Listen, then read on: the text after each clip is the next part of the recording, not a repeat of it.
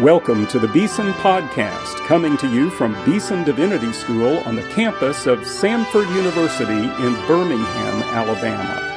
Now, your host, Timothy George.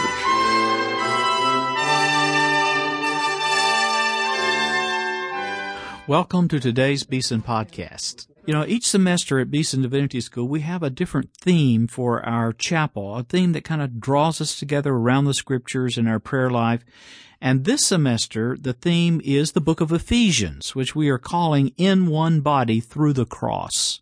That's actually a phrase from Ephesians, Ephesians 2.16 and we have uh, produced a beautiful chapel a guidebook. Kristen Padilla has been in charge of that. Has gone out and introducing people uh, to uh, our approach to Ephesians in this semester.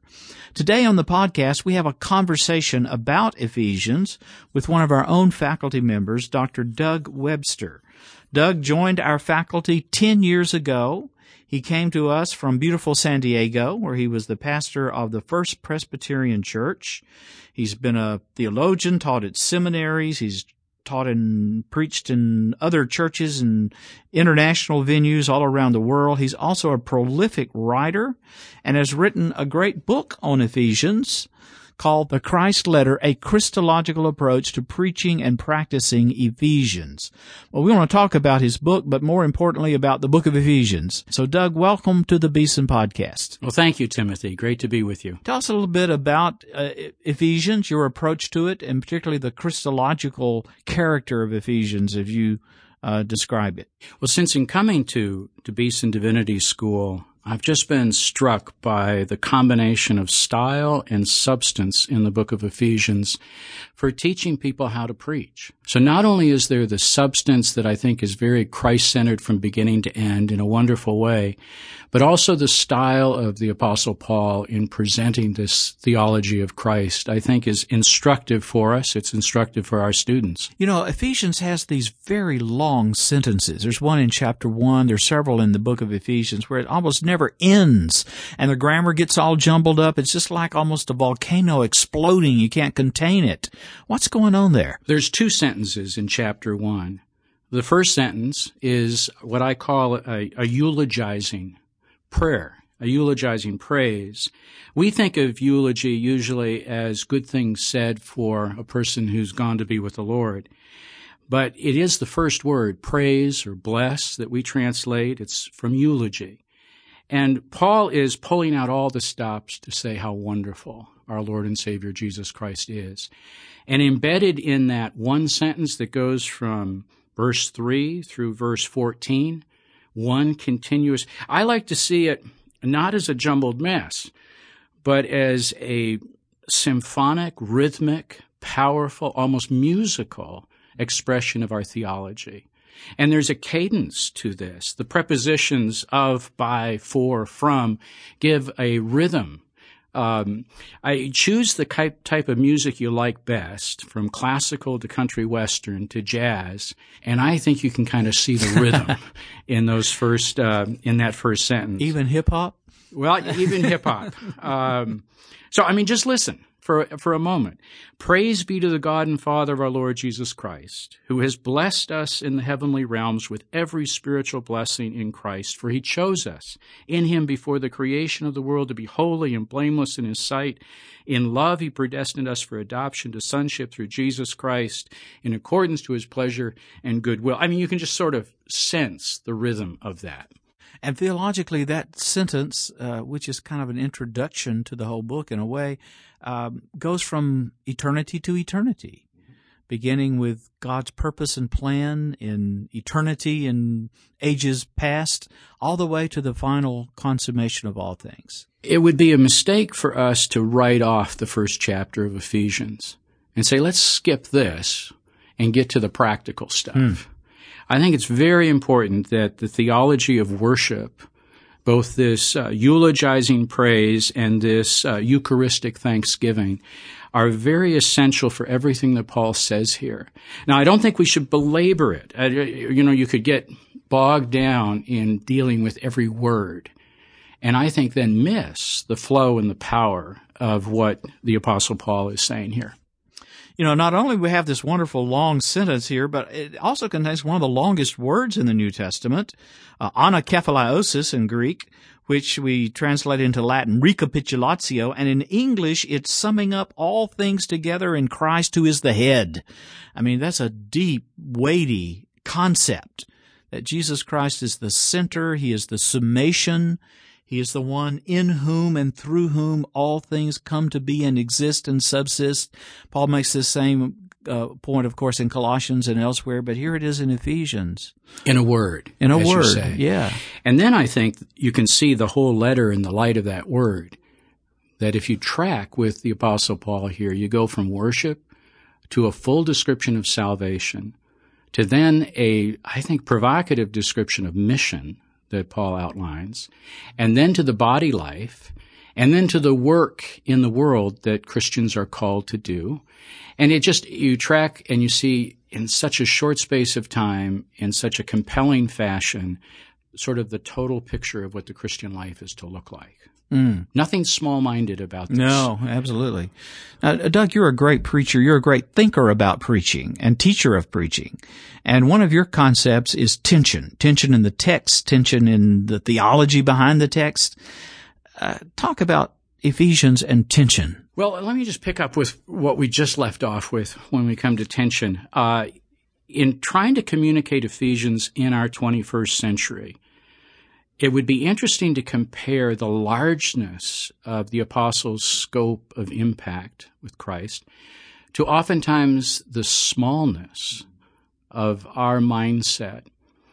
Ian McEwan, in his book um, Saturday Night, compares an 18 year old boy who's named Theo with uh, a philosophy of life. And Theo's philosophy of life is to think small he, he, he understands that this is in the light of 9-11 and if you begin to think big, it becomes very depressing. But if you think small, you can handle it. If you think about, well, Saturday I get to do snowboarding. Or you think about the girl that looked at him positively in class. As long as you think small, you can handle life. But the moment you start thinking big, it's way too overwhelming. Paul gives us a picture that answers that question of how to think about life in a beautiful and powerful way of God's uh, salvation scope that covers everything in life. So the tension there would be between a contemporary perspective of living in the moment mm. and the theological perspective of living in the light of eternity. And Jesus Christ is the one who enables us to do that. We certainly can't do that on our own. And that's another theme in Ephesians, isn't it? That uh, God's grace is overcoming. Uh, God's grace is, to use an old-fashioned word, sovereign. Uh, it overrides, you might say, our efforts to save ourselves. In the second chapter of Ephesians, you have a bifocal picture of salvation, both personal salvation and social salvation. Uh, Paul took three chapters in Romans to describe our depravity. He takes three verses hmm. in Ephesians. So if you want the short version, go to Ephesians chapter 2, and 1 through 3 describes that we are dead in our trespasses and sins. And then verse 4, but because of his great love for us, God, who is rich in mercy, made us alive with Christ even when we were dead in our transgressions. And then I think if, if someone were to ask me what's your key text for Ephesians, I probably would say Ephesians 2 verse 8. For it is by grace you have been saved through faith, and this not from yourselves, it is the gift of God, not by works so that no one can boast.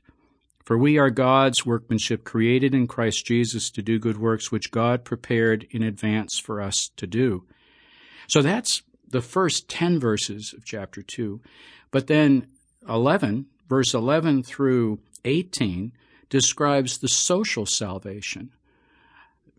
Therefore, remember that formerly you were Gentiles by birth and called uncircumcised by those who call themselves the circumcision. And he describes this tension between what uh, people outside of God's covenantal love, outside of the promise, now have been included in.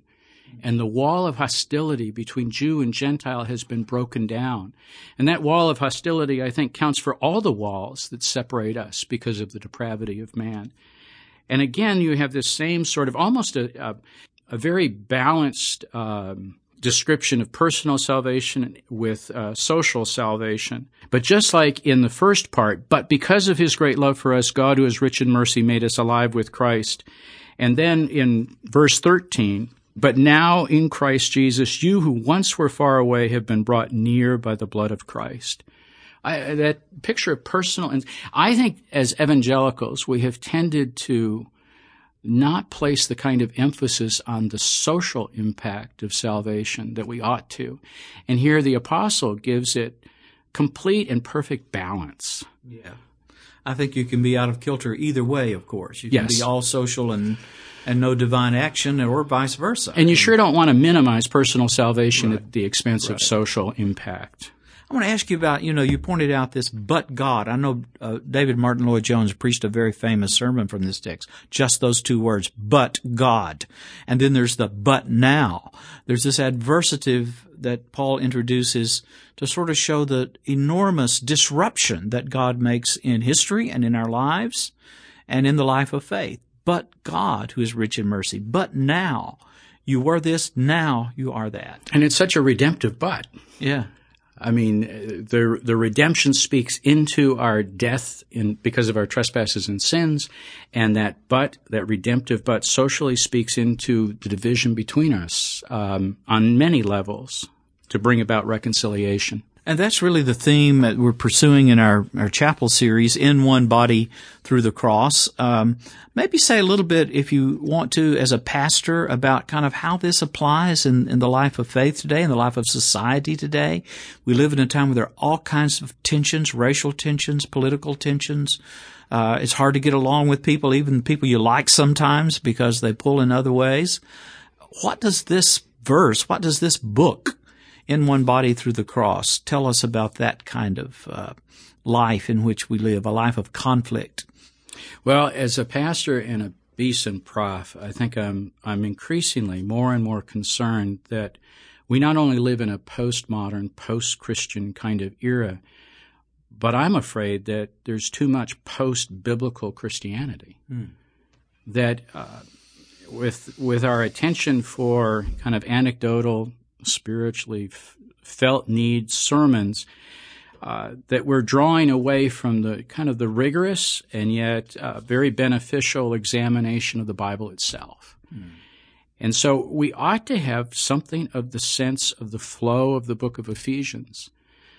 Uh, and I didn't, I don't think I really discovered that flow or the Christ centeredness of this book until I preached through it in a number of different settings, from Bloomington, Indiana to um, Bahar in Ethiopia, and uh, and probably that Ethiopian experience was the most distinctive. Uh, we were in uh, uh it was blixing hot. We were in a mainly dark um, room with two or three bare bulbed light bulbs hanging down, middle of the day, but it was all shuttered because of the heat and uh, we went through 1 through chapter 6 in Ephesians that day. Um, several times I got so exhausted uh, preaching that uh, my son Andrew, who was with me, got up and filled in. I don't know if he was comic relief or what, but he, he did a good job. Uh, talked about parenting in Christ and the the home life he had experienced. Uh, it's that that I um, desire for us as a school this semester in going through the book, and for the households of faith that would take the book of Ephesians seriously from cover to cover, as it were. You know, when I have uh, attempted to preach through Ephesians, not as often as you have, but uh, several times, uh, the theme of the church is so prominent. It's one of the books uh, of the New Testament where the, the church just stands out. You can't avoid it. And all of these wonderful metaphors Paul brings in. The church is the body. The church is the bride. The church is the building. Uh, uh can you talk about the ecclesiology of Ephesians? He's talked about worship, talks about salvation, and then he moves into a description of the church. And as you know, uh, from Paul's standpoint, you think first of the community and then of the individual. We Westerners, we think first of the individual and then the community. So after having discussed worship and salvation, uh, he says we're no longer foreigners, we're no longer strangers, but we're fellow citizens. And then he uses, as you say, all of these relational words from from citizenship to household to temple uh, to describe this congregation that's that's not defined by brick and mortar. Uh, by stained glass windows and high pulpits. It is a place that is defined by the bond that we have in Christ, the real presence of Christ. Now, from there, uh, he goes on to talk about mission, but then he picks up this theme of the body life of the church in, in chapter four and following. And uh, he really creates this desire. You know, he talks about one body, one spirit, one Lord, one hope, one faith, one baptism, one God and Father of all, who is over all and through all and in all. I mean, uh, again, that theme of the totality of what God has given to us in Christ. Another theme in Ephesians that maybe is somewhat neglected in preaching and teaching is the devil. I mean, the devil is here. Um, in chapter four, you were just referring to that. Uh, Paul says, "Give no opportunity to the devil. Don't let him get a toehold anywhere in your life." In chapter six, is put on the whole armor of God that you may withstand against the wiles of the devil, as the King James Version says it, the strategies of Satan to overcome you, the schemes of the devil. Uh, what role should the devil in this sense of satanic opposition play in our spirituality? I think we have to be careful there because the Bible doesn't give us a lot of background on the devil. It kind of doesn't feed our curiosity about the devil. It simply declares the presence of a very personal, directive, supernatural force of evil. But that devil is never incarnate. Devil is limited. And I mean, the, the Apostle Paul is very convinced that we are waging war with this devil, the war within ourselves, the war without uh, in society, and yet we have the resources in Christ, the capacity and movement of the Holy Spirit to resist that devil. The devil never becomes an excuse for a failure to be obedient and to be faithful. As he says, put on the full armor of God so that when the day of evil comes, you may be able to stand your ground after you have done everything to stand. And then, of course, another great theme on the other side of the ledger from the devil is the Holy Spirit. We are sealed by the Holy Spirit. We're kept by the Holy Spirit unto the day of redemption. We're to be filled with the Holy Spirit. All this language of the Holy Spirit is powerful throughout Ephesians.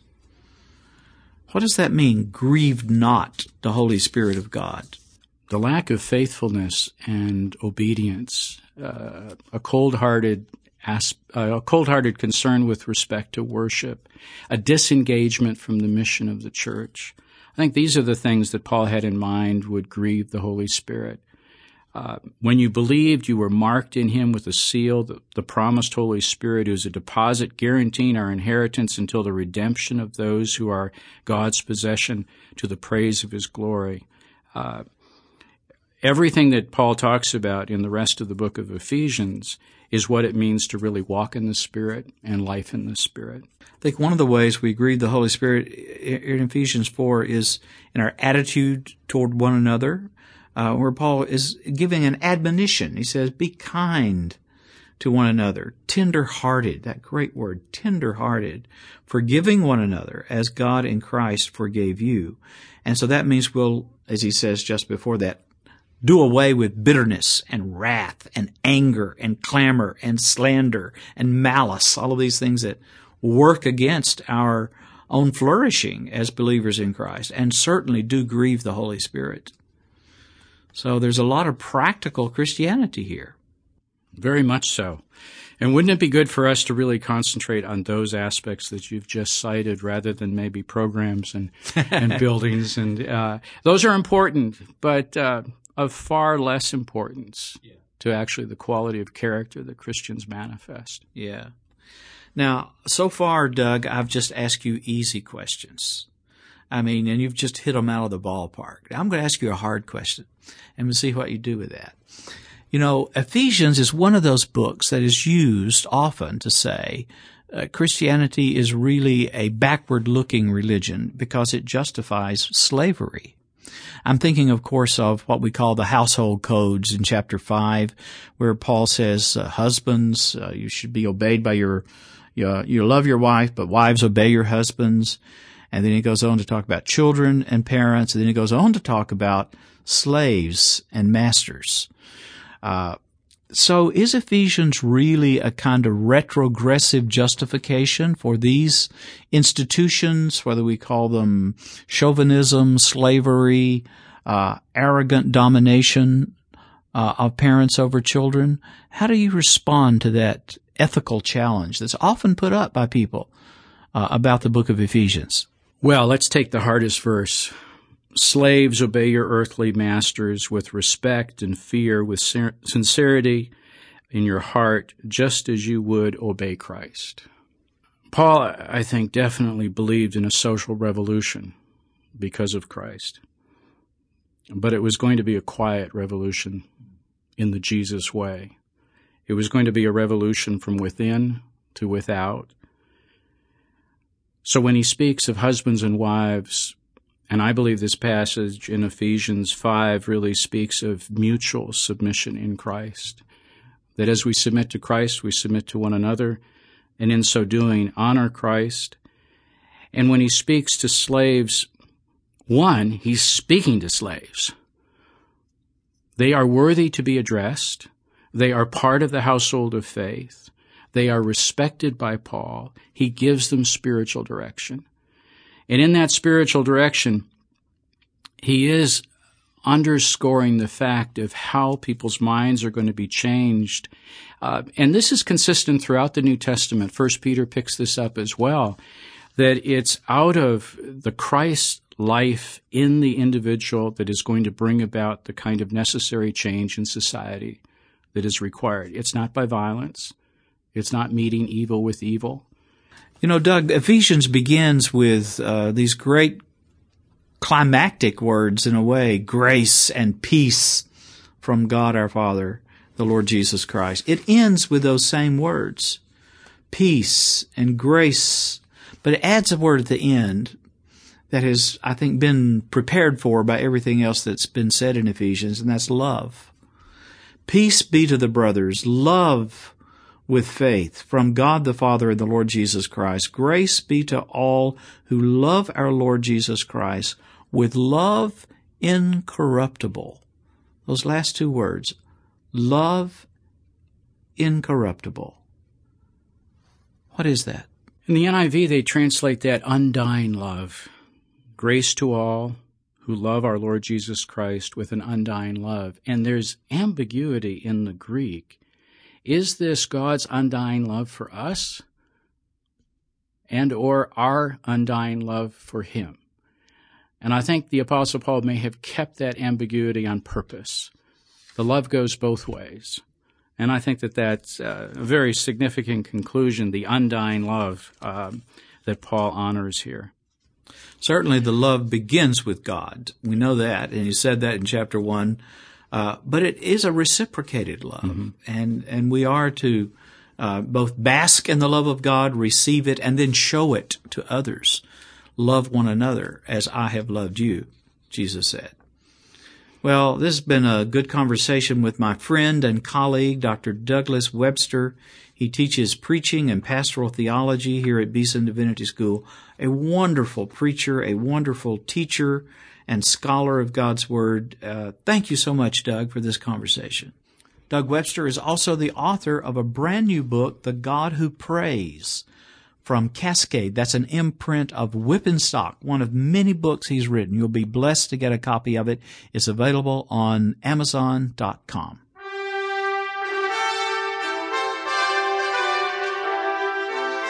You've been listening to the Beeson Podcast with host Timothy George. You can subscribe to the Beeson podcast at our website, beesondivinity.com. Beeson Divinity School is an interdenominational evangelical divinity school training men and women in the service of Jesus Christ. We pray that this podcast will aid and encourage your work, and we hope you will listen to each upcoming edition of the Beeson Podcast.